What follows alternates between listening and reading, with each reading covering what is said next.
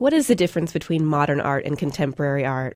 Generally, the response to this question goes something like this.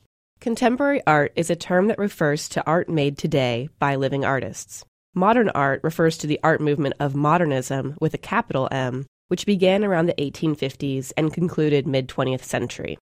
While this general response places the terms chronologically, it does not describe what the differences actually are.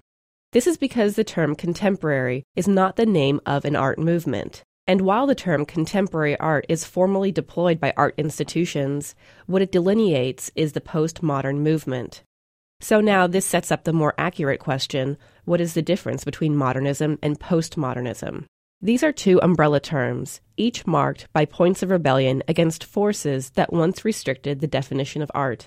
Modernism is a rejection of realism in favor of new modes of painting and a critical examination of art itself. The movement began with the Impressionists and cut a path towards abstract expressionism. Eventually, the abstraction of modernism became the prevailing notion of art, and the influential American art critic Clement Greenberg narrowed the definition of art to only these ideas. Postmodernism is a rebellion against Greenberg's standards and aimed to, once again, open the definition of art.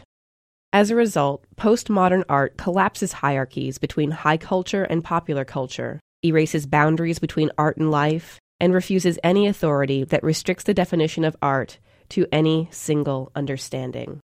For K M U W, I'm Lindsay Herkimer.